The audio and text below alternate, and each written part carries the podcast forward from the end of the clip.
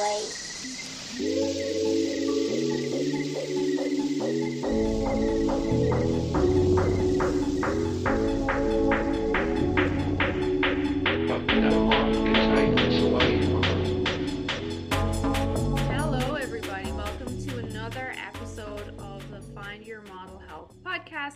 podcast for those looking to optimize their long term health and weight goals, and more importantly, understand how their body really works. I am your host. I'm Shemaine Linney. I am a nutritional therapist, integrative health practitioner, and biohacker. I'm very happy to have you back with me for another part of your day and our first podcast guest of the new year. Super exciting. Before I introduce him, I will remind you that the information in these podcast episodes is for informational purposes only and should not be taken as medical advice. Please consult your health practitioner before making any lifestyle changes.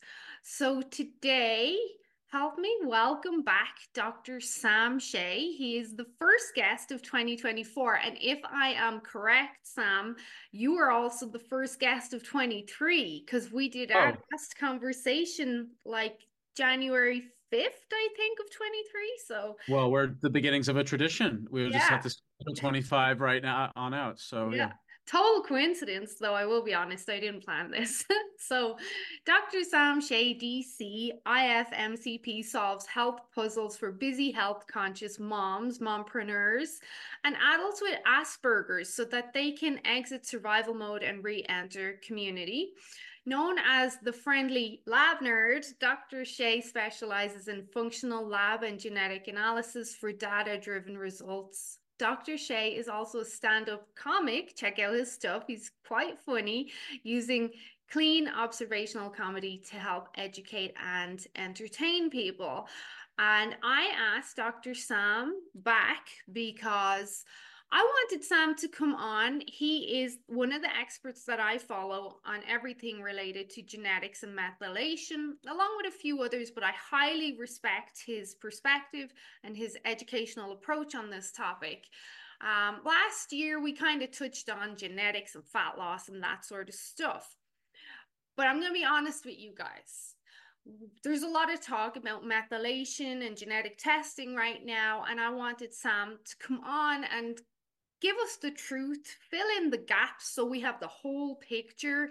We're going to kind of mention i'm going to say it straight out the gate there is an, a guy going around now. Many of you have heard of him because you've approached me about what do i think about what he's saying and this and the other. His name is gary brecka and the reason he's kind of on the headlines now is because of the work he's done with dana white and it's not that everything he said is wrong, and it's not that we don't dislike him. We want to fill in the gaps and make sure that you understand the bigger picture around methylation, what it is, genetics, and all of that fun stuff. So I'm going to just let Dr. Sam go and uh, teach teach us, Sam.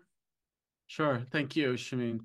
Um, so the the episode basically what happened is uh, Gary Brecka uh, gave was uh, did a podcast with Joe Rogan in late last year, and uh, Gary's team uh, helped Dana White, who's the head of the UFC, uh, come back from the brink of like uh, insanely high triglycerides, uh, really high blood pressure that wasn't being helped by medication, and all these other health issues, thyroid issues, and so other things that were really screwing him up. I mean, and it was very likely, given the way he was describing uh, Dana's health. And by the way, Dana's published all of his bloods online, has openly talked about this. So it's a full permission to discuss.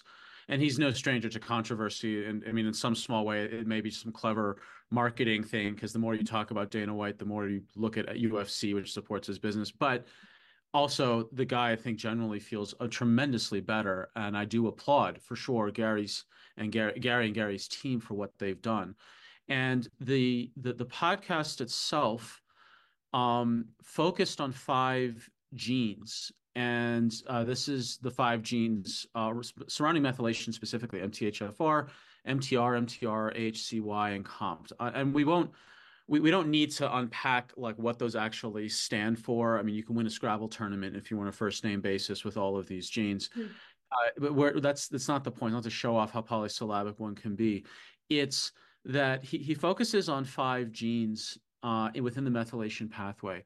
Gary, when I listened to the podcast, I very much respected how good of a how, how articulate a teacher uh, Mr. Brecka is. Like how good he, he was very good at simplifying the concepts down to understandable language. He covered a very wide range of topics from like the history of seed oils to what what the importance is of methylation, methylation, how it influences blood pressure, amongst many other things. Um, the the the issues around different types of vitamins and and the the problems with certain synthetic vitamins versus vitamins that are found in nature and and the, the problems that those cause and how uh, there's based on a genetic mutation, you can't process, you know, 40 ish percent people can't process the synthetic vitamins that are sprayed in all our grains, mm-hmm. um, etc. And he and he's an excellent teacher, and he also mentioned some of the other modalities that he uses, whether it's cold therapy, pulse electromagnetic fields, um, uh, uh, therapy, electromagnetic and there was one other I'm blanking on at the moment, but, sauna. but sauna. Thank you. Yeah. So there's he he focused on he he focused on other modalities as well and nutrition and the importance of real food and the importance of getting really quality supplements and the importance of genetics testing. And the the concerns that um, uh, I share with Shemaine that why, why she reached out to me was that the the five genes that Gary was focused on, it appeared as if those were the key core five genes that everyone needed to have. And this was it, it seemed like magic bulletism to me. It seemed like this is the magic genetic bullet like these five rounds. And then mm-hmm. it, it's it, this is it and that's the complete story. And you can just have this magic transformation which a lot of people can. I don't deny that uh at asterisk in conjunction with all the other therapies that he was mentioning um and what I wanted to do for this for this uh, podcast, and there's, there's there's a visual. If you're listening, I would highly encourage you to to to watch at some point. Um, that I'm going to go through the rest of the methylation pathway to show the you know dozen other genes that are involved with methylation, as well as talk about the things, the process in the body that are superordinate to methylation. Yes, methylation touches on all the processes in the body, but it's it's by it's it's it's it's it makes it Gary made it sound like it's unidirectional. Like methylation controls everything. That is not true. That is absolutely not true. There are things that control methylation. So I would rather not fixate on methylation. I would include methylation in my analysis, absolutely, but I would not give it the seat of primacy at all because there are things above methylation like inflammation, free radical scavenging, vitamin D utilization, liver detoxification that can absolutely throw methylation into a different direction that you need to, that, that that is more important to handle within the body of which methylation is a is a coping mechanism of how to adapt to those other processes. So that's what I'm going to cover today. It's going to be a more technical conversation than than most podcasts. So uh, do do do buckle up a little bit uh, for for some super nerd gloriousness of methylation you know anyway so uh, so what you're looking at here on this slide is the homocysteine methylation map and so what you're looking at is it, it's it, there's a lot here and that's because there's a lot in methylation again gary really did a good job simplifying methylation i think he radically oversimplified but you know how much can you discuss on a two hour 20 minute podcast with you know joe rogan so i don't i don't totally fault him. You know, I, I just I wish he would just fill have filled it out a bit more. But you know, you're only limited with so much time. So here's here's the bigger methylation map. Now I will say that there are even more genes than these that are listed here. And you're looking at 15, 16 genes in total that are on this image. Mm-hmm. And there's even more that that could be listed. And uh, the genes that I've listed here, they're based off of very specific criteria where they're there's at least with the exception of AHCY, which I cut and pasted into where it would be, because I don't normally test for AHCY, which is one of the five that Gary mentioned. The reason why is because less than 10% of the general population has an actual variation on them on AHCY that meaningfully would change what what to do because you don't want to test a gene that's 0.001% of the population. It's just so obscure. There's value for that 0.001% that needs to have that gene checked, but for the general population, I don't think so. HCY is actually one of the most conserved genes in the entire mammalian lexicon of genes. Mm. It's one of the, the least amount. It's, it's it's one of the most conserved out there. So, is it important? Absolutely, it wouldn't have been conserved otherwise. And and the solution around any HCY is basically B three. So if there is Why a concern, test it if it's not kind of hierarchy. Well, because it's a different philosophical approach. Like HCY is important, for the people, the few number of people that do have the variation, it's super important. Mm. But it's but there, there's a threshold with with the genetics tests that I use. There was a threshold decided that there has to be at least 10% of the general population that has to have the gene variation. Plus, there has to be enough research done on humans to show that nutrigenomic, epigenetic changes in lifestyle alone, li- lifestyle, diet, nutrition alone can change the expression of the gene. Not a drug, but lifestyle, diet, nutrition. So there's there's several criteria that go into picking genes, and as a result, other genes aren't picked because they don't cross that threshold. Doesn't mean they're not important, mm. but it just means they don't cross that threshold. If you're going to do a general test out to the public, I would want to make sure I test for really important genes that at least 10% of the population had the risk of variations of, that also had research done on humans, not wombats or nematodes, mm-hmm. that showed that lifestyle, diet, nutrition alone will shift the expression of that gene in the direction we want. Mm. So, so there's there's tons. Of, look, there's over there's not over. There's about it's over twenty five thousand. There's a twenty. There's arguably twenty five to thirty thousand genes in the human lexicon of genetics. Mm-hmm. The the I only test for like hundred and ten because those are the 110 that fall into those criteria. Yeah. That relate to health. Yeah. so that they're, they're, the ones that have um they're the they're ones the, that most matter. They're the ones that most matter. They're the ones that have the that that address one at least one of the seven drivers of all diseases inflammation free radical da- damage scavenging liver detox vitamin d utilization methylation which is number five not number one. Mm-hmm. uh cardiovascular circulation, fat energy metabolism. I don't test for disease genes. I test for the genes that, if they go awry, drive and down and poke on the quote disease genes underneath them. So it's looking at a much higher level. So they have to, the genes have to be one of those seven drivers. They have to be the generals of those genes. There's hundreds of genes that are involved directly and directly with, with inflammation, mm. but there's only like 15 that are the top top ones that control all the other ones underneath.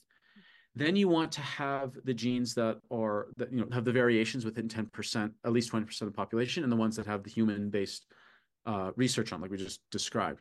So that you of those four criteria you boil down 30,000 25 30,000 genes down to like 100 mm and and that's and that's the level of analysis I look at is the very high level most important ones. Now, the of the five Gary picked, four of them fall into that criteria. HCY did not.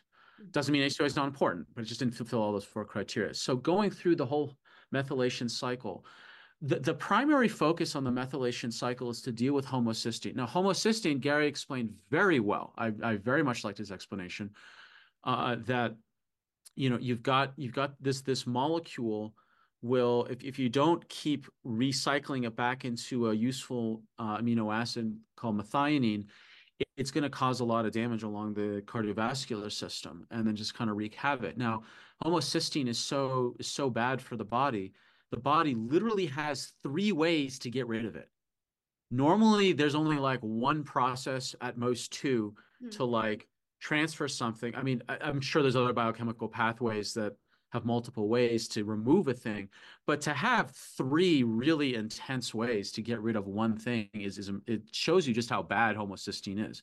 Mm. So homocysteine can be taken through what's called the folate cycle, which was where uh, uh, Gary was focusing on.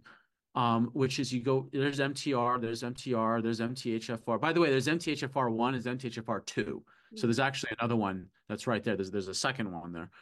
Uh, so homocysteine goes through the folate cycle, and this is where you know it's called a folate cycle because it needs folate, and folate also B12, also uh, B6, also B2, um, and uh, th- there's other nutrients involved. I mean, he only touched on really the the folate issue and the versus the folic acid. Um, so homocysteine goes through the folate cycle, which is very efficient. It's the preferred method to go back to methionine, and then methionine then converts uh, using SAMe, you know, use through and then go through uh, other genes like the COMT gene, and bec- and SAMe becomes SAH, and then it, it passes through AHCY, and then it goes back into to homocysteine, and then it can hopefully go through the folate cycle and just keeps spinning through. Now, if the folate cycle breaks down, there's an indirect pathway which is uh, which uses BHMT, which basically uses tri- trimethylglycine, which is another molecule that he described to quickly you use uh, TMG is also called betaine, mm-hmm. and which is made from choline, but the enzyme is zinc dependent. So choline and zinc are two very important things uh, uh, to uh, that are needed for that betaine or trimethylglycine dependent gene or enzyme. So the genes make the enzyme. That's that, that's what the genes are for. They make the enzyme to convert homocysteine back to methionine. Use uh, using this indirect pathway. You, you don't really want to use that pathway because you deplete your choline stores quickly, and, and you need your choline for many other things but your body wants to That's wants our to backup pathway if we are deficient in all the b vitamins we've got this backup pathway. Yeah that's the backup pathway. And then the, and then there's the third pathway called the transsulfurase pathway or the cbs pathway. And that's where you use b6 and zinc and also several liver detox genes to convert homocysteine into taurine hydrogen sulfide and your friend and mine glutathione.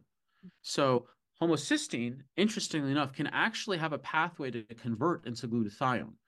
So uh, this it's it's a complex cycle. Um, it requires multiple different types of B vitamins. It requires a couple minerals. There's zinc in there. Uh, magnesium is used in the COMT pathway as well. Uh, iron is in is indicated in some other places as well. Uh, uh different amino acids are used in different parts like glycine and serine, um, uh, trimethylglycine betaine. We described that before. Uh, uh, choline. There, there's there's several important nutrients that are involved in this methylation pathway, and uh, so to to give a summary, the the five genes that Gary mentioned, very important, no doubt about it. There's just some other ones that are there also that can be analyzed from a genetics perspective as well. And uh, to, to to limit yourself to just those five for six hundred bucks, uh, I, I, that's that's not to to me that there's there's much more value you can get um, than that. Uh, and again, I appreciate his level of, of simplifying things down.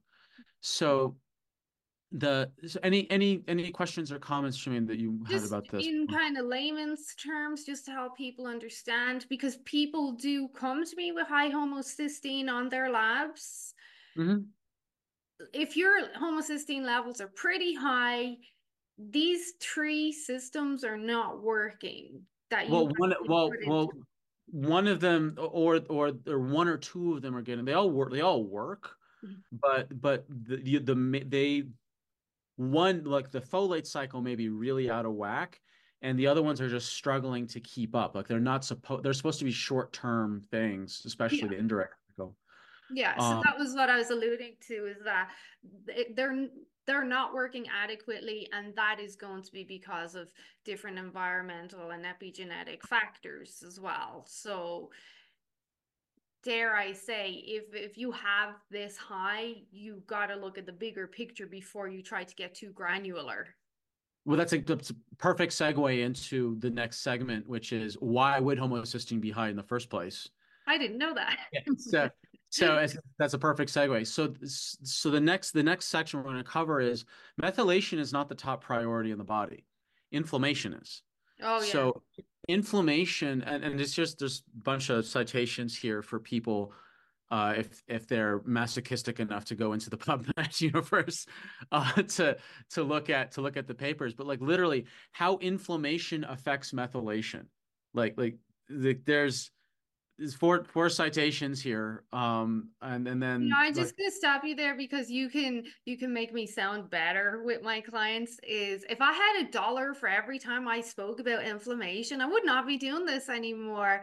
right To the general public, it's just an umbrella term of inflammation. Obviously, me and you understand the intricacies, but like no matter what you're trying to achieve in your body and health, you have to address inflammation first. It's present everywhere. You have to address it. Right. And let me let me speak to inflammation then more specifically. What is it? What's the point of it? And why does it go on awry?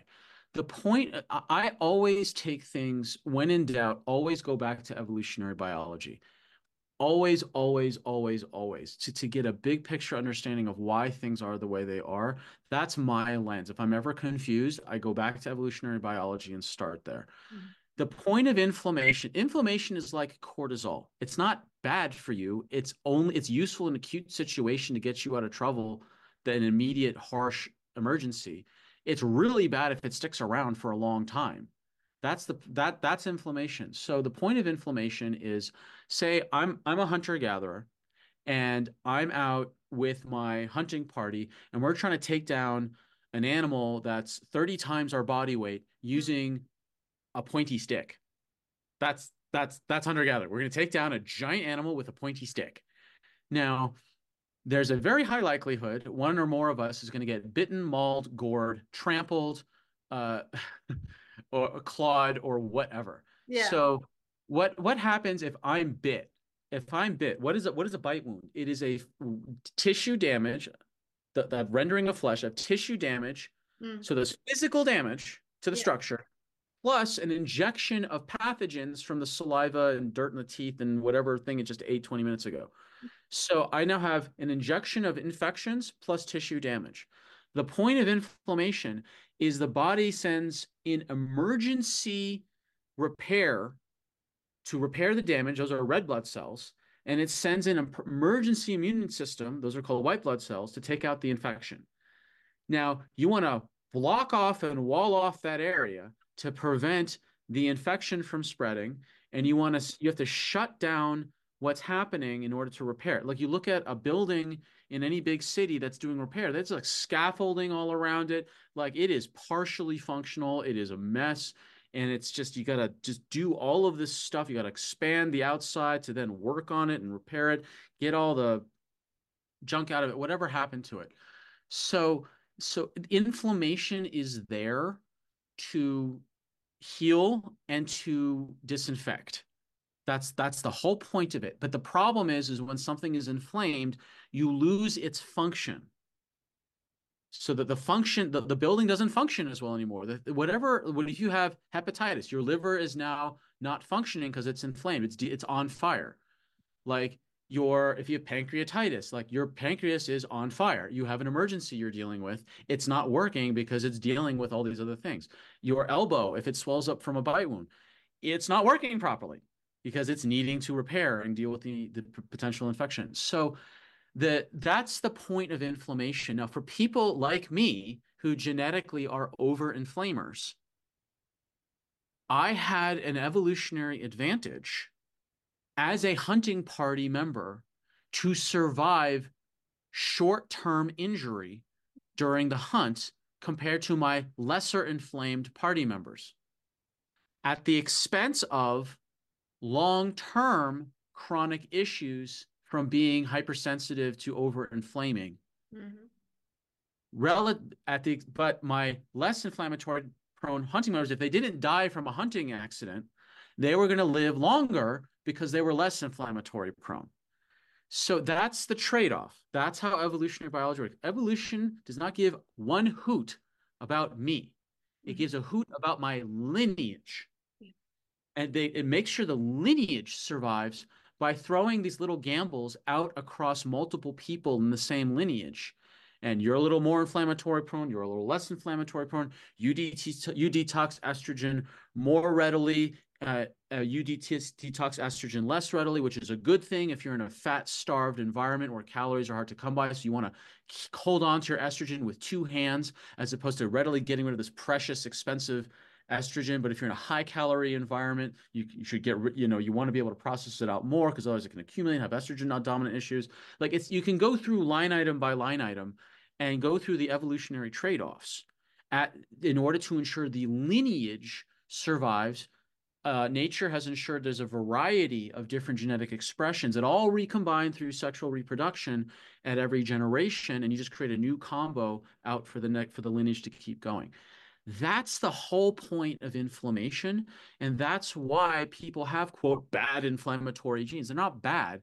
I don't have bad genes, even though my inflammatory genes are terrible. I'm I'm misplaced. They're not bad. They're terrible. well, well, no, they're terrible for this environment at this point in time in yes. human history. Mm-hmm. They're perfect for a high injury prone Paleolithic hunter gatherer environment. I would have survived way better. Way better. Me, because I'm like not hypersensitive to inflammation at all. Yeah.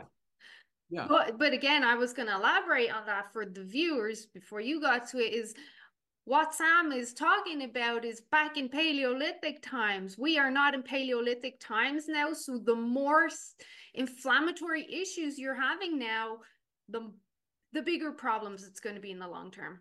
Yeah, it's a mismatch. I mean, there's even a book by that title called Mismatch, which talks about the mismatch of our genes as hunter gatherers versus the genes of us pushing around a grocery cart. You know, like and time time has moved faster than our genes have. Correct. Absolutely. A, a uh, uh, culture, culture, and technology. It, it's really technology that has expanded faster. There's like, there's there's different views of of history. There's the quote great man thesis, and then there's the the culture big cultural shifts thesis. You've got these big singular characters like um, uh, Genghis Khan or uh, you know Alexander the Great or, or whoever that that we seem to major decisions happen and then you've got like the big cultural movements that happen. But then there's a third theory, which I ascribe to, is it's really changes in technology that then the big movements and the singular individuals in history leverage to make the big shifts. It's really technological shifts that drive history into their different epochs. So we we are in a we have Paleolithic genes in a space age technology environment, and that's the mismatch. So uh, going just kind of bring this bring this back down to what's practical mm-hmm. you want to get your genes for inflammation checked in addition not to exclusion of to, in addition to the methylations because the inflammatory genes are the most important ones and here's the 15 most important ones based on those criteria interleukin 1 interleukin there's three interleukin 1s interleukin 6 interleukin 8 interleukin 18 tnf alpha three crp genes which are the acute phase uh, inflammation proteins in the liver, two COX genes, COX, and then the anti-inflammatory genes, interleu- the three interleukin 10s. Those are the most Let me important. just stop you for one second. Here in Canada, most doctors are testing CRP, but it's just CRP. Which one are they testing? One, two, or three? Do you think? It's, it's usual. It's usually if they're testing um, and they just say it's the one, it's usually the the the dash one of the individual genes. Usually, there is there is the RS code um, underneath, which you can get be definitive about it. Like there's we don't want to get lost in the hieroglyphics and hexadecimals of all these gene variation, uh, uh, these gene designation names, but th- this is a problem because there are multiple, multiple variations of different types of genes um, and the nomenclature does get get overly complex. So that's why the RS designations, which are um, very long, you know, we're we're talking it, it's it's basically the area code and phone number of the gene to to dial in exactly what gene you're looking at. So the most famous ones on here are interleukin 6 and TNF alpha because uh, they're they're major keystones of the inflammatory pathway. The most important ones, I believe, are the interleukin. Like of like these are all the most important of these fifteen, the most important. But the most important, most important, my opinion, are actually the interleukin tens. Uh, they're the ones that put out the fires of inflammation. So even if you have a small campfire, but you have no way of putting it out, it's going to leave a burn scar. So the interleukin tens, it's like, do you have a a, a fire hose to put out the, your inflammation, or do you have a little squirt gun? Yeah. So uh, that's inflammation, and inflammation controls methylation. Like if if your house is on fire, you need to deal with the fire, not with everything else.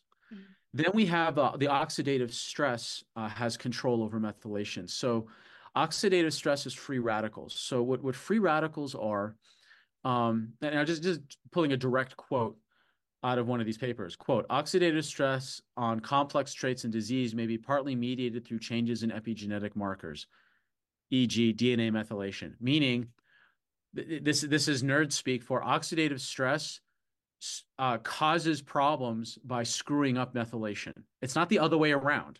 Yeah. It's not methylation causes oxidative stress. It's the oxidative stress causes methylation problems.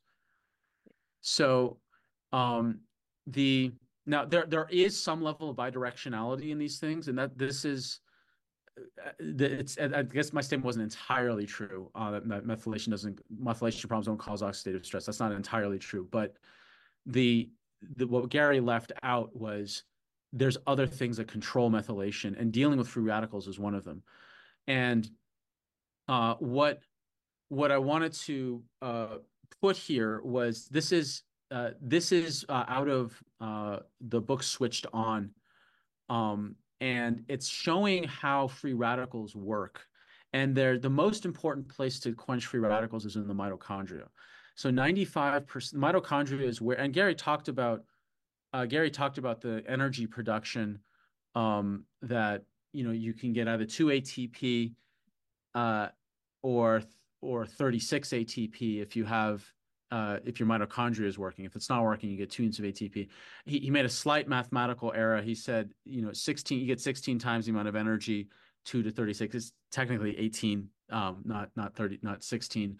Also, the liver, and this is this is a pedantic point. So like I this is this is ultra pedantic, and um, the, the liver actually you can get 38 units of energy in the in the mitochondria because the liver has got an extra bonus bonus thing going on with its with its mitochondria to get an extra two units of ATP. But that, that's yeah, it's it's kind of a non necessarily salient point. The what what is salient is that in order to make all that energy, um, and I have a whole separate podcasts on explaining mitochondria, and this we we don't have another thirty minutes to go yeah. through all the mitochondria. Send them to me, and I'll link them up for people okay. who want to go down the rabbit hole. Thank you. Um, so basically, mitochondria. I think of mitochondria as electricity factory, and and the factory is a wonderful metaphor. Mitochondria factory. So a factory needs walls. We call those sphingolipids. Uh, the factory needs machines. These are vitamins. The factory needs. Uh, uh, the factory needs um, uh, computer chips to run those machines. Those are called minerals. Mm. The uh, I think I think when I gesturing with my hand, Zoom picked up that I was raising my hand to ask a question. That's like in school. all, all, all, this this this AI stuff in Zoom is is all all the rage at the moment. Anyway, so uh, so you you've got minerals, which are the computer chips that run the machines. Mm-hmm. You've got um, conveyor belts that help move things along. That's like CoQ10 and also the little inner membrane. And CoQ10 is actually a massive molecule. It, it's it's enormous mm. uh, molecularly.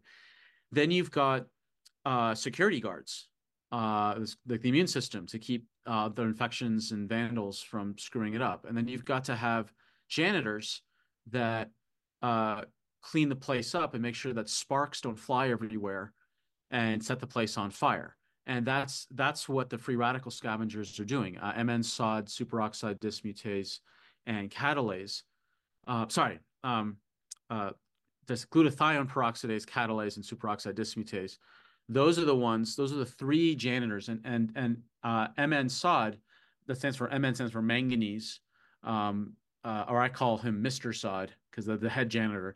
Mr. Sod is the head janitor. Mm. and you need to have the, the head janitor has to take the two superoxide radicals and then it takes two of them and it combines them to hydrogen peroxide.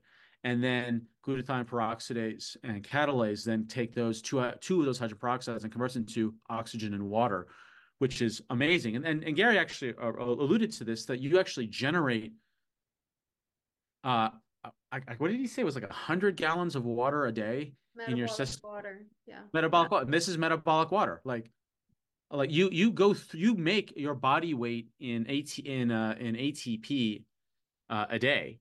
Mm-hmm. Uh, you ten percent of your body weight is mitochondria. So this is metabolic water. This is how your body makes water uh, in uh, uh, in in the cells. Kind of like so, the camels. How the camels do it. Right. Um. I, I haven't I haven't interviewed a camel recently, but I I, I don't uh, I I didn't realize that they uh it's next up on my list. So the camel's humps are filled with fat, not actually water. And when they break down the fat, it becomes metabolic water. Ah, okay, got it. I didn't know so that. metabolic water is one of the byproducts of breaking down fat cells, even in humans. Okay, got yeah, that's correct. So I didn't realize that can that that's how that's how camels did. That's very clever. Yeah, definitely interview a camel for your next book. I'll I'll let you ask him how that's done. so uh that so the, the the the point of this is I'm showing you the three most important genes for free radical scavenging because these are the three main janitors in the mitochondria that generate 95% of all free radicals in the human body. 95%. So and and it's free radicals like I showed before. Uh it's free radicals that can really screw up methylation. So I would want to know the top three genes that control free radical damage if I'm very concerned about methylation, because these three would influence the methylation. Mm. The next thing is vitamin D utilization. So there's vitamin D, and I, I just released a whole bunch of videos on my YouTube channel on understanding the vitamin D pathway. Awesome. Uh, and also a video of uh, Mr. Sod. I actually got a little picture from Canva of this happy janitor. You know, I was very happy to see that and put it in the video. Check that out. yeah. Um, and uh, so the vi- the vitamin D utilization uh, has its own control over methylation, and uh, so vitamin D and and Gary even said this. Vitamin D is the most, and I agree with him hundred percent. Vitamin D is the most important nutrient in the human body, in my opinion, next to like water. Mm. Like like it, it's vitamin vitamin D is the most important vitamin. It controls. It's estimated between three and five percent of your entire genome. Yeah. Three five percent. That is for one thing. It is it is so important.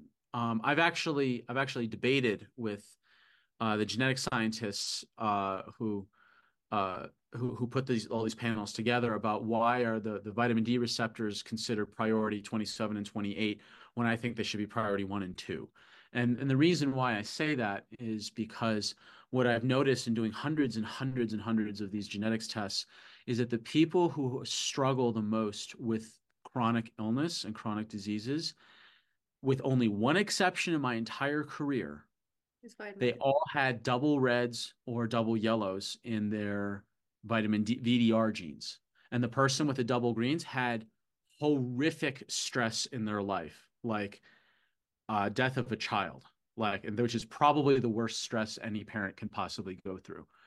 Uh, and and of course they would develop and totally understandable rather why they would develop something chronic with that level of stress and uh, everyone else was like straight up double reds double yellows mostly double reds and i went back to dr beaver uh, and who who put this together by the two interviews of him on my website as well on my youtube channel as well if people want to be super nerdy and talk to the to the guy who put this this this panels together um the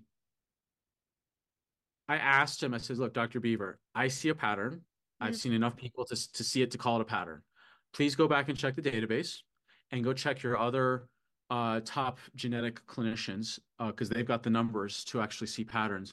I want you to see if double red VDRs, especially double reds, have a correlation with chronic illness.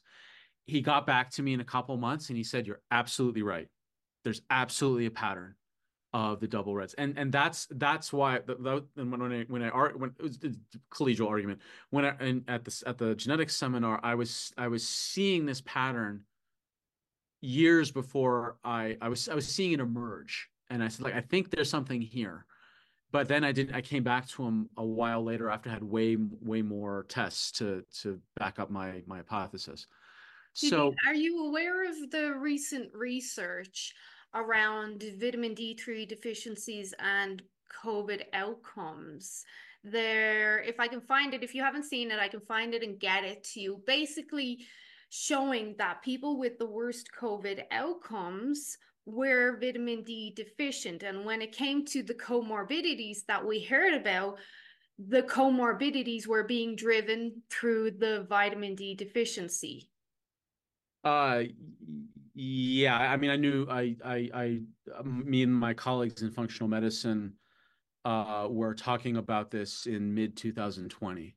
Yeah. Like way, way, way, way early on. And and when you look at Italy, you know, they got tragically hit with a lot of deaths. And when you look at Italy, like everyone smokes. And the one of the number one things to screw up the VDR receptors on the surface of your cells is smoking. Mm-hmm. That is one of the number one ways to withdraw your ability to use vitamin D is to smoke. Mm-hmm. And so when you look at the comorbidities, you look at people who uh, have less exposure to the sun, whether it's the they're they're not outside, they have darker melanin, or culturally they they wear way way way more clothing mm-hmm. to wrap themselves up for cultural religious reasons um, they're much much higher comorbidities because of the lack of not not necessarily not only of synthesis of vitamin D um, from the sun, uh, also maybe dietary restrictions culturally. They're not eating foods that have high vitamin D, but also the getting vitamin D into your blood is half the game. Getting it from the blood into the cells is the other half. Yeah, and that's where the VDRs come in. VDRs is the receptor. It's the docking site for vitamin D to actually dock on the cell and enter into the cell to to navigate and stimulate the genes to deal with primarily inflammation and infection. That's the primary role of vitamin D is to deal with inflammation and infection. Yeah, bones too, but that's not the priority. The priority is to deal with inflammation and infection. So, and it has uh, direct impact on mitochondria function as well. Absolutely. I mean, vitamin D. I mean, it's like like if if it affects three to five percent of of your DNA of, of your DNA, and the bulk of that is dealing with inflammation and infection, the ramifications are just staggering. I mean, even even some of the other components that vitamin D does, like it it it it keeps the tight junctions of the colonocytes tight. They're literally called tight junctions to keep the the cells that line the colon uh, tightly knit together so nothing leaks through. Like literally the leaky gut, you know, one of the thing, one of the causes of leaky gut is low vitamin D yeah. because your your gut can't stay stitched together. So uh, vitamin D has its own control over over methylation, and so I would want to know if I am so concerned about methylation, I would want to know my VDR genes, like for sure I mean, if it were me, I would want to know my VDR genes more than the inflammatory genes, hence the argument with Dr. Beaver. Um, but uh, so this is just another example of things that are superordinate to methylation. And then lastly, I want to talk about detoxification mm. uh, over has its own control over methylation. Now, here's here's an example like environmental to- as a direct quote here environmental toxins such like toxic metals can alter epigenetic regulatory features such as dna methylation histone modification and non-coding rna expression. Heavy metals influence gene expression by epigenetic mechanisms and by directly binding to various metal response elements in target gene promoters. Okay so this is a lot of jargon. this is there's a lot of words there's a lot of genetic word salad here to um to talk about how uh, toxic, if you can't detox toxic metals, it's going to screw up methylation. Now, remember what I said in the mitochondria, you need minerals, they're computer chips to run the machines mm-hmm. inside the factory. The, the re, one re, one of the ways that heavy metals is, are so damaging is that they they swap out the heavy metals swap out the minerals in uh, the uh, it's a lesser computer chip to go into the machine. So it's like trying to run a 2024 MacBook Pro with a 1997 Mac chip. Yeah. It's it's not going to work even remotely. So I spoke well. about this yesterday for my mm. followers who are kind of understand what you're getting at.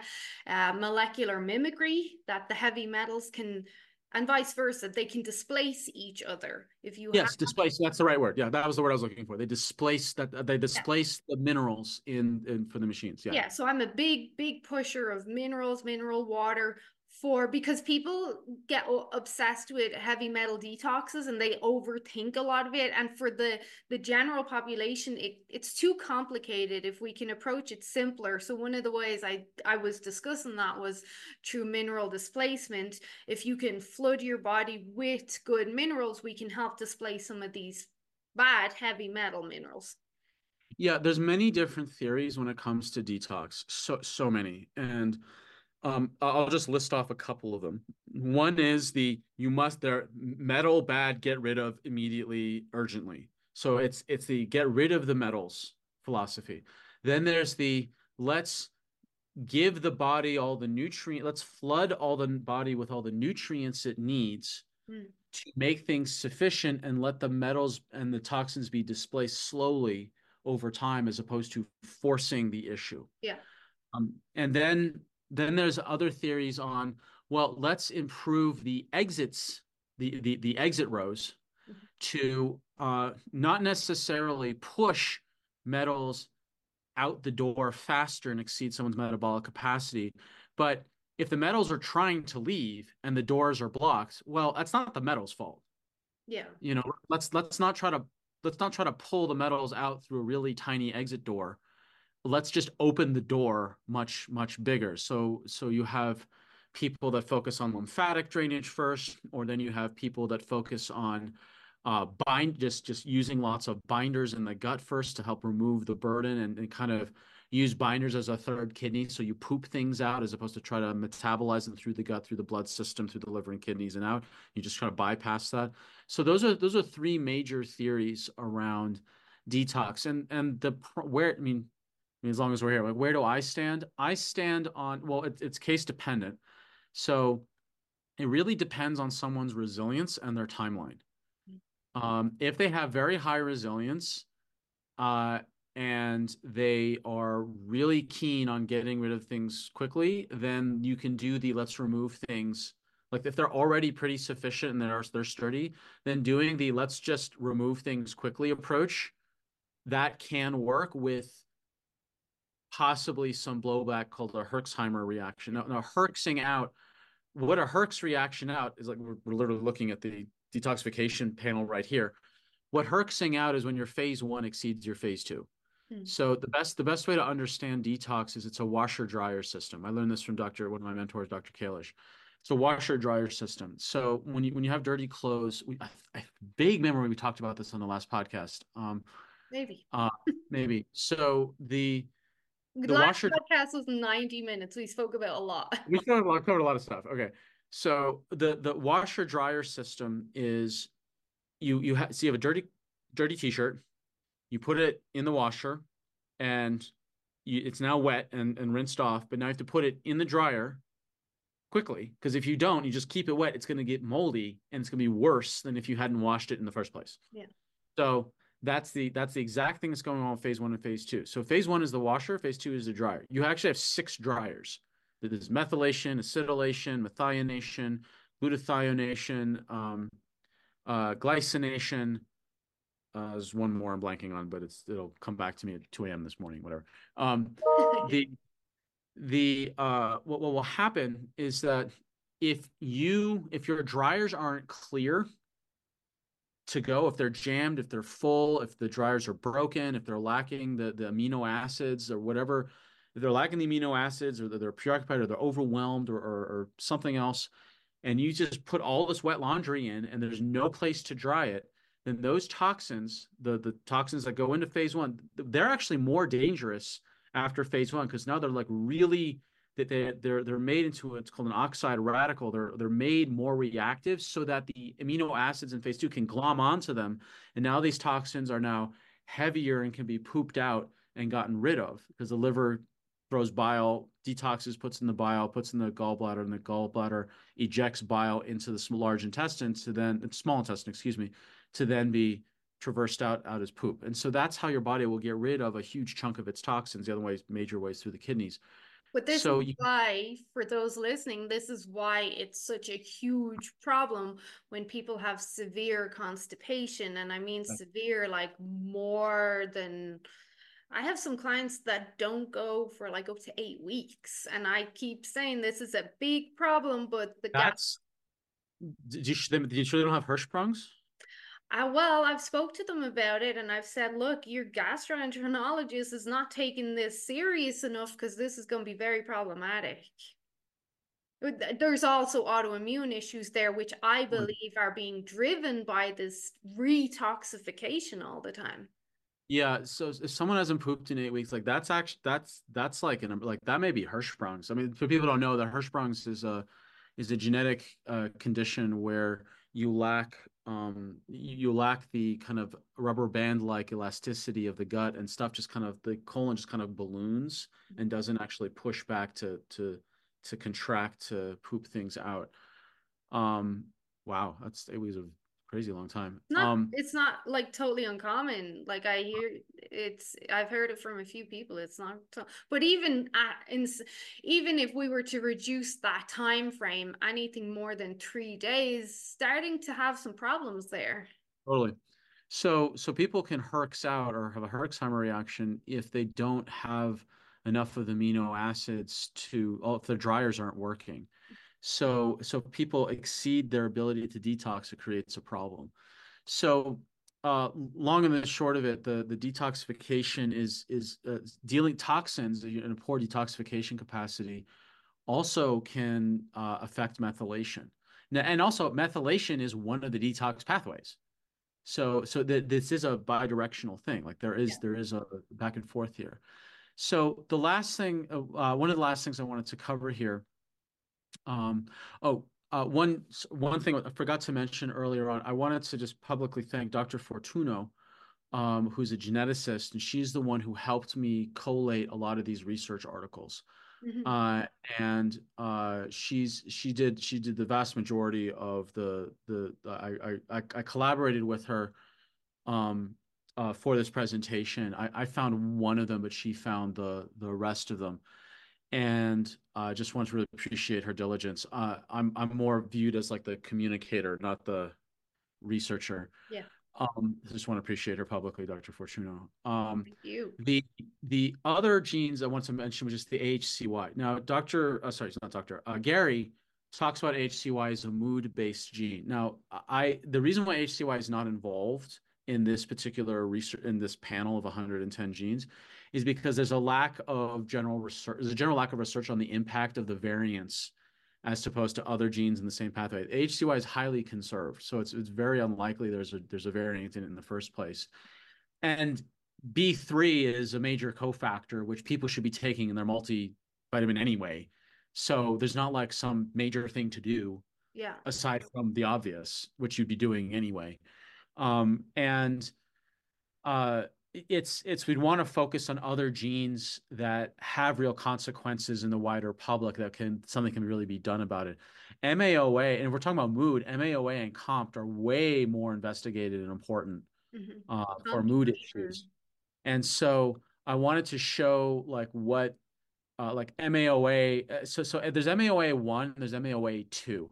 Now um, there's this is one of those cases where green dot red dot actually doesn't mean green good, red bad. It means you have different risk profiles associated with. So I'll show you an example of here's a green dot MAOA1 and a red dot MAOA2.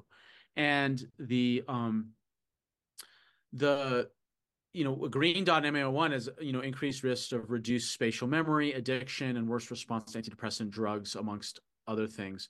Red dot MAOA2 is increased risk of aggression, aggressive traits, and you know basically more prone to anger whereas MAO, a red dot in MAO1 is like depression, OCD, panic attacks, ADHD, schizophrenia, and chronic fatigue syndrome risks.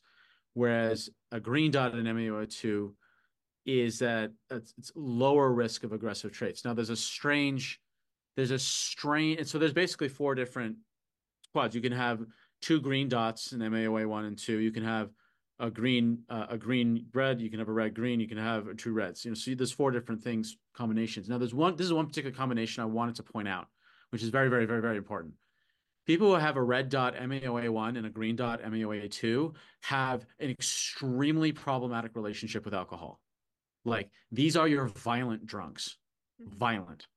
Like these people must absolutely stay away from alcohol at all costs. Even though ironically it says you're less prone to anger, asterisk alcohol. Mm.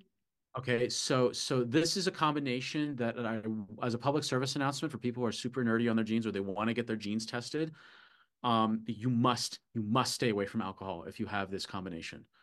So uh, that's so people looking for mood genes. Uh, there's better options than AHCY. And there we go so, back to our vitamin D again as well for this mm-hmm. playing an important role there. Absolutely, yeah. So the things the things that help all MAOA1, all of them is exercise and stress management. All of them. There's some other extra things that can be done for some other variant combinations, like vitamin D and quercetin for MAOA dash two if it's a green. Mm.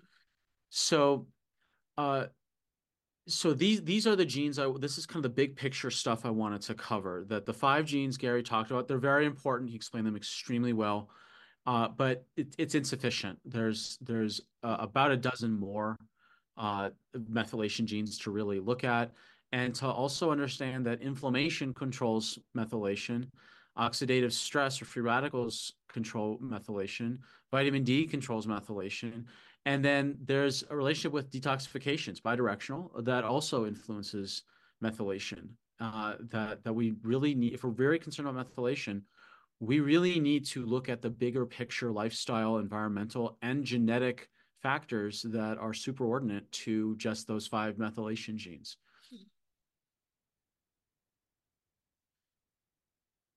As any other, as do you have any questions or any comments or the things you wanted to chat about those particular concepts? Well, that was that was awesome. It was very in like I don't think it was too nerdy. I think that was pretty good. Although I'm a oh, now now my feelings are hurt. Okay, but I am a nerd too. So. yeah, but I got the glasses to prove it. Uh-huh. so there was I maybe off topic, but I'm just curious with the the test that Gary is doing, if you were limited to five, what five would you pick? Oh, that's a great question. Um, I would pick. Oh, if I were limited to five, wow. uh, okay, so I guess my question: five for overall health or for a specific thing? Let's go with overall health because you know if you're healthy, the body composition is going to follow. Okay, I would pick if I only had five, I would pick VDR one, uh, because that's that VDR one I found to if VDR VDR two follows VDR one in almost every case I've seen. Mm. So I would, I would pick VDR one. Um, I would pick uh interleukin 10 dash one because that's the one that's the most uh, what why am I getting balloons now across because that was the right answer. that was the right answer. I can, Zoom, prize. Zoom AI is messing with me. I'm I'm I feel like Skynet is taking over. All right. Yeah. Um I would pick VDR1, I would pick interleukin 10-1. I would pick uh interleukin 6. I would pick TNF alpha. Mm. Uh, and I would pick MN SOD. Yeah, Mr. SOD. Uh, those, I meant Mr. SOD. Those those would be those would be the five and and look it's a real like i would throw COMT there as like number six. Yeah. I, I would put COMT because it so influences people's mood mm-hmm. and their quality of life. Um i i think from a health from like an overall what will affect everything the most Mental. those would be five if you had to pick five. Yeah. Yeah yeah. It's not that VDR2 isn't important. It's that I can get the information I need from VDR1. Yeah. They're That's kind of working in tangent. Pretty much. I, I wouldn't need VDR2 to corroborate VDR1. Yeah. That that was the one thing I through the conversation. I was like, what five would he pick then? Because I'm gonna make my own test and I'm gonna use Oh right. You're gonna make your own test to start six hundred like Gary is. Okay. What what will be your five? I'm curious. Uh well definitely the ILs CRP, I've always liked the CRP tests. Um, COMT because you see COMT issues a lot in women, especially cycling women, and you yeah, know, yeah. mental health. If you don't have your mental health, the ability to make other lifestyle choices are going to be pretty tough there. I would, agree with that. Uh, Mr. Sod, because you convinced me that he is one of the primary catalysts that we need working in our favor.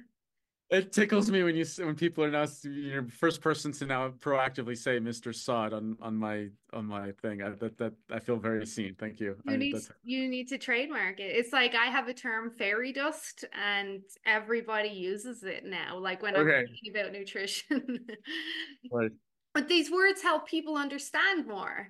Right. Um, and then probably, like you said, because of the importance of the MAO, probably testing that because of the violence that we're seeing in society nowadays maybe that would be a good test just to... well uh, it would it would be but the solution um so just just to go into some some I, I i have a i had a period of my life where i was studying the nature of violence probably because i experienced a lot of it growing up and it, there is one variable that can reduce overnight 50% of all murders, all rapes, and all violence mm. across the entire world.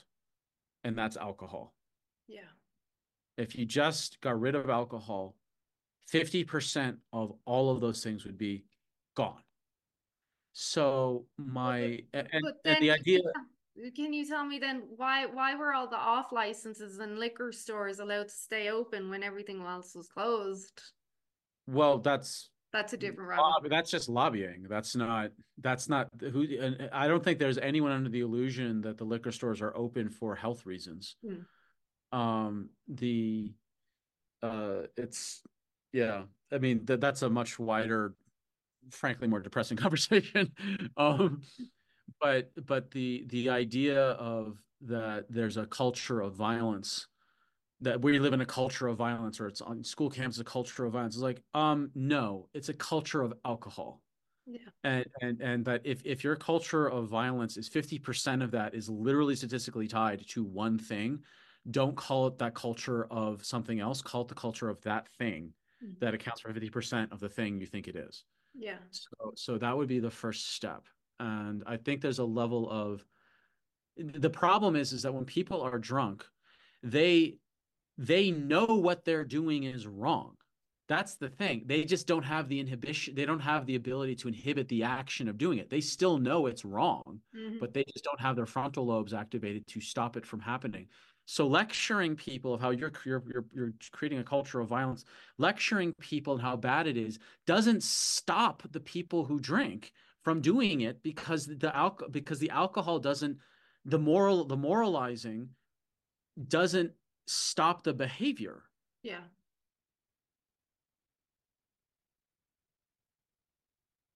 Are you still there? Looks like we have frozen. I don't know if that's your end or my end. Mm. Oh, you're back. I'm back. Oh. Yeah. I don't know okay. if it's you or me. Totally froze there. Okay, uh, maybe Skynet was. But I'm just talking about alcohol. talking about alcohol. I know. So I'm yeah. sorry, Skynet. You can go. But not your... only the violence aspect for our followers, like, and I'm sure you agree with me. Like, alcohol in itself is going to slow down detoxification of hormones. It's going to affect how your oh, body burns body fat, how you lose weight.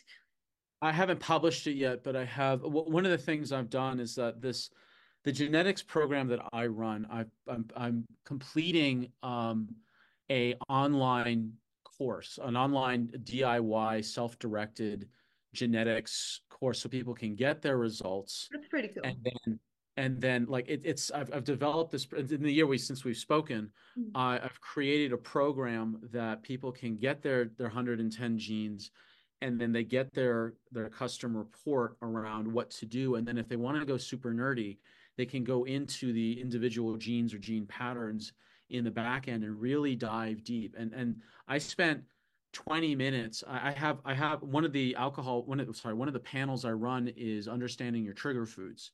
Yeah. And trigger foods includes some genes on alcohol detoxification.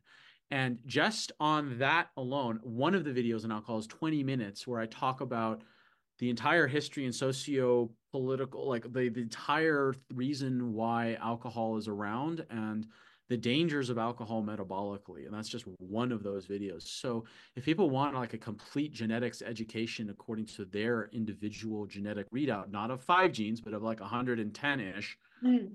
and then i would recommend like investing in doing a, this kind of diy program and there's even will other, that be available uh, it's available now and so okay. it's the the the uh, the course is I've I've recorded 80 of the 130 something videos. So there's plenty. Yeah. There's plenty to do in the meantime. And then it's just being it's it's being built out. So people are getting people are getting what uh they're they're they're getting a, a price right now, which is not we're in the full full course because it's in development. They're yeah. getting kind of the reduced strip but there's still plenty of stuff to do. And so with the genetics that, that I offer, it's a lab, it's a package of six actual tests. There's the Achieve Your Natural Weight, which covers the the seven drivers: the inflammation, free radical damage, liver detox, oxidative stress, um, or that's the free radical damage, uh, methylation, vitamin D receptors, cardiovascular circulation, and the fat and energy metabolism. This is also the one where if you're concerned about the genetic fault lines you've inherited, this will tell you what are the drivers you need to shore up and exactly how to address them the find your ideal diet that's the one that looks at are you keto mediterranean paleo or high carb? Trigger foods look at your reactions to coffee gluten alcohol salt histamine uh, caffeine and food triggers. Vitamin d absorption like can you actually utilize uh, your ability to synthesize vitamin d from the sun. Immunity genes like uh, vitamin c zinc and other inflammatory genes and then eating behaviors like are you genetically wired to overeat over crave sugar over consume sugar sugar avoid bitter foods? Um this there's there's lots and lots in all of uh there's, there's lots lots of great information in all these different panels and they're all done together to create a synergy. And uh, i would really strongly recommend people if they want to invest in genes then invest in not five methylation genes but in 110 of which includes like 15, 16 methylation genes and all these other things as well.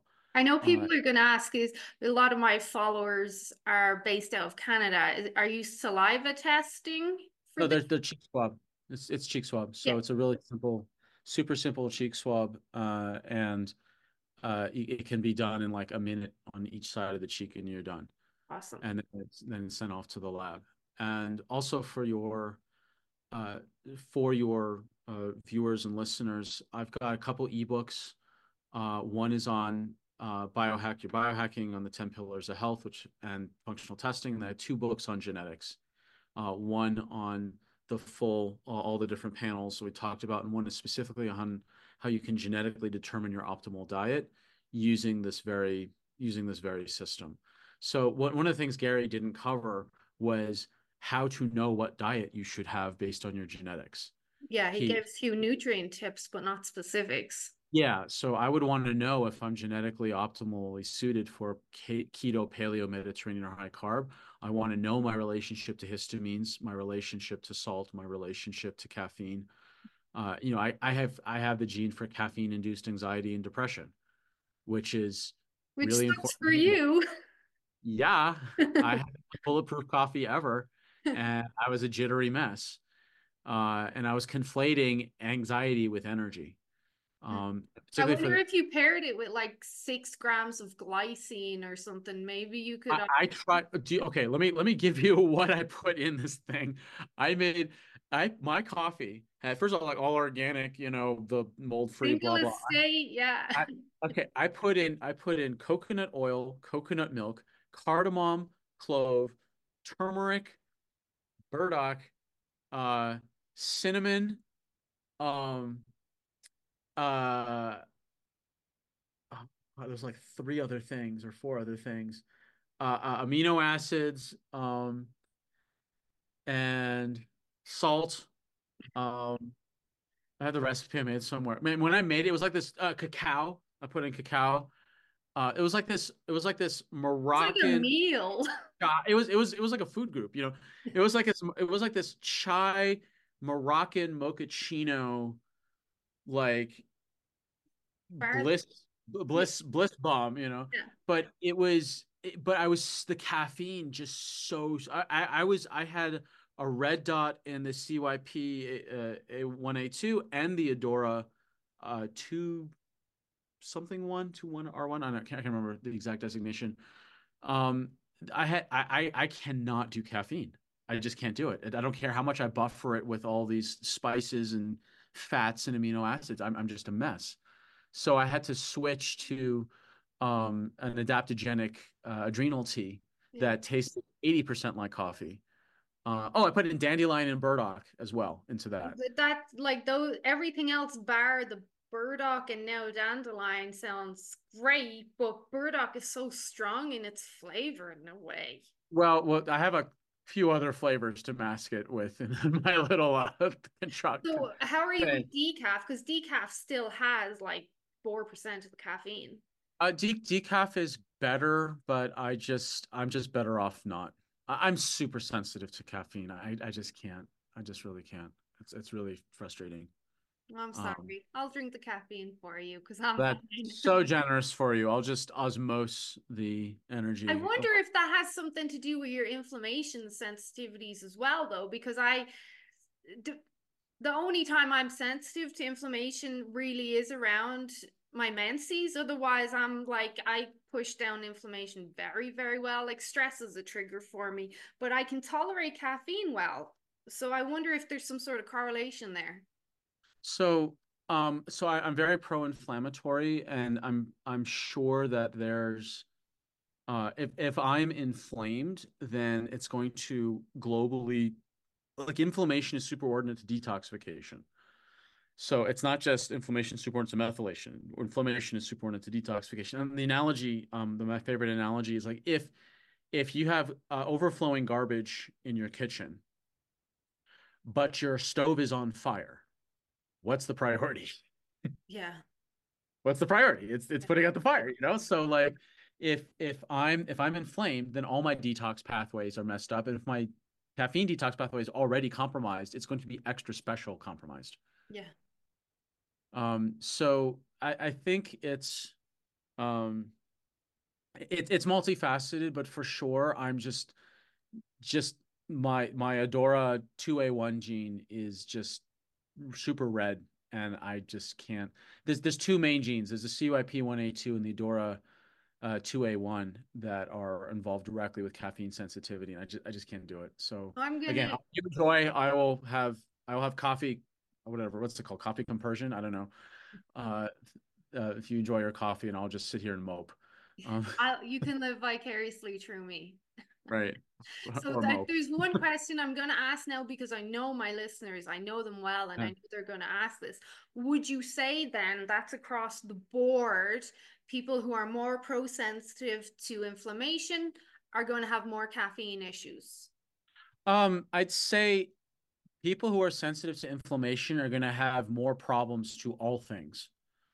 And that that are uh, a burden of this modern world that we're not that because we're in a mismatch of our environment so you're going to be more sensitive to you're going to be more sensitive to uh, foods that are artificial or processed you're going to be more sensitive to all the extra environmental particulate in the air that didn't exist uh, except in the regions where there's a lot of volcanic activity or an asteroid hit within the recent mm. enough that you could have lived, but the dust plume didn't kill you off all outright, but just hung in the air.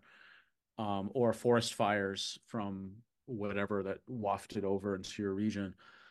Um, so so there are there are I mean look there there are people that went through a bottleneck of selective pressure that have you know you know hundreds or even a thousandfold x increase in their capacity to get rid of toxins because they were in an evolutionary bottleneck because they were next to a volcano. You know their their tribe just survived there and the, the people who were sensitive to the metals died. Yeah. and the other ones the lineage lived on that were able to detox.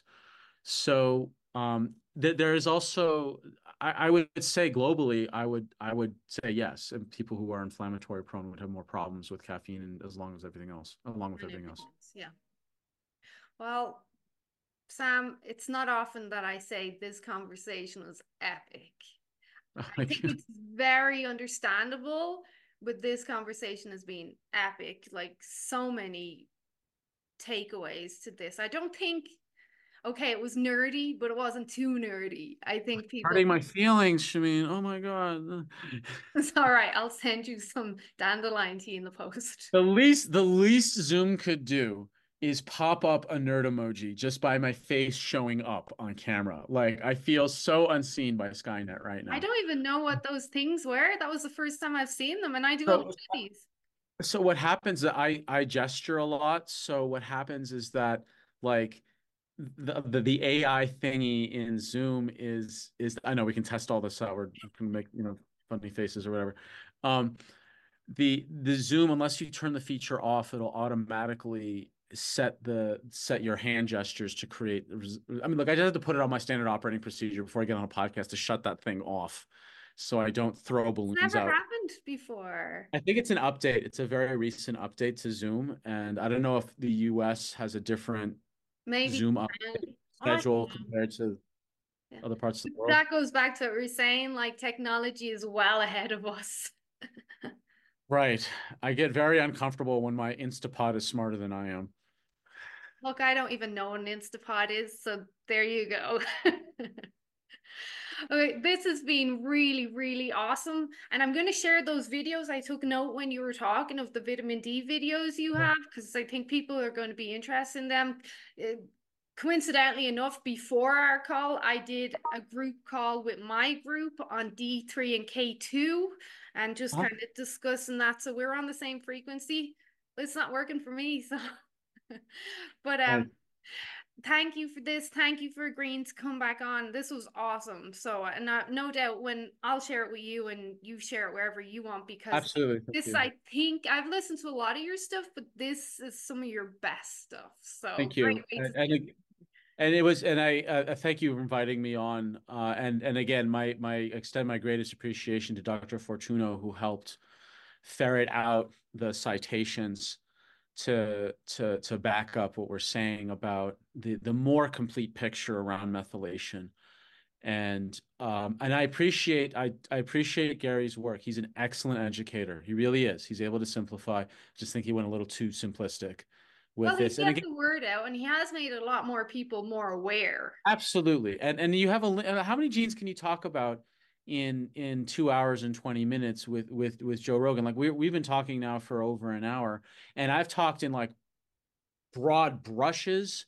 Like we maybe talked specifically about three dozen genes like in some level of detail. But i mean to talk about 110 in detail this is going to be days you know?